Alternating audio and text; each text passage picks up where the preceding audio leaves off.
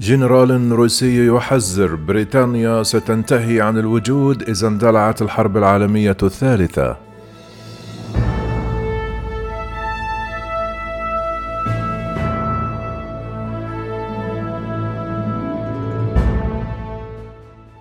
ادعى جنرال روسي متقاعد أن بريطانيا سوف تنتهي عن الوجود إذا أدت المواجهة الأخيرة في ليتوانيا إلى اندلاع حرب نووية عالمية ثالثة. في حديثه على التلفزيون الروسي الحكومي هذا الأسبوع قال الفريق إيفيجني بوزنسكي أن الغرب يلعب بالنار في محاصرة إقليم كالينغراد الروسي من أجل منع وصول البضائع الخاضعة للعقوبات إلى الإقليم عبر ولاية الناتو ليتوانيا كما انتقد الخبير العسكري الجنرال البريطاني السير باتريك ساندرز الذي تولى قيادة القوات البرية البريطانية هذا الأسبوع وأعلن وصوله برسالة تقشعر لها الأبدان مفادها أن القوات يجب أن تكون مستعدة لمحاربة روسيا والدفاع عن أوروبا. قال الملازم أول يوزينسكي أنه لا يفهم أن نتيجة للحرب العالمية النووية الثالثة ستتوقف بريطانيا جسديا عن الوجود. ستختفي الجزيرة لذلك ليس لدي أي فكرة عن المكان الذي سيعيش فيه هو أو أحفاده. قال الجنرال ساندرز في رسالة مفزعة أرسلها إلى القوات في يومه الرابع.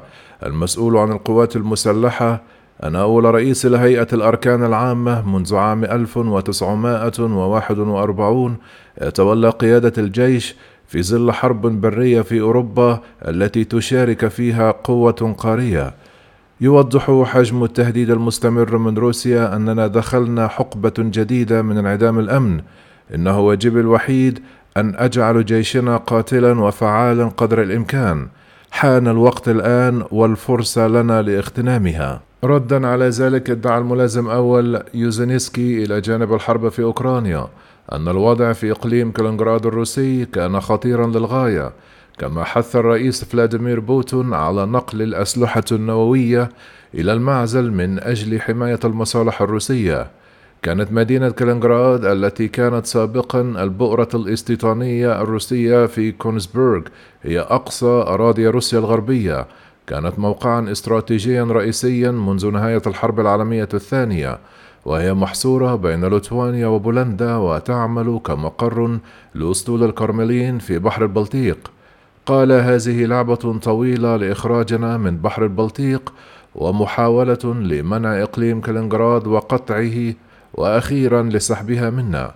قال الملازم يوزينسكي الذي شغل مناصب عليا في وزارة الدفاع الروسية أن الغرب ينوي منع إقليم كالينغراد الروسي من الاقتصاد حتى يصرخ شعبنا من العوز كما أضاف أنه يتعين على فلاديمير بوتين إلغاء الاعتراف السوفيتي باستقلال دولة ليتوانيا وإيقاف طاقتها والسيطرة على حدودها. واختتم حديثه قائلا وأخيرا يجب أن نتخذ إجراءات عسكرية مناسبة علينا القيام بشيء ما يتعين علينا تعزيز وجودنا العسكري على الحدود مع ليتوانيا كما فعلنا في ديسمبر من العام الماضي ويناير من هذا العام على الحدود مع أوكرانيا.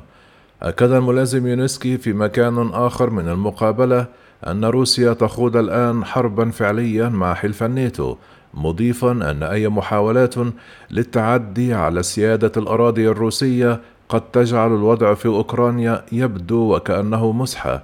في مكان آخر هذا الأسبوع حذر المتحدث باسم بوتين ديمتري بيسكوف من أن كل الثقة قد تبخرت الآن بين الغرب وموسكو وأن العلاقات بين روسيا والغرب لن تعود وسوف تكون هناك أزمة طويلة إن لم تكن حرب عالمية لكننا لن نثق في الغرب مرة أخرى.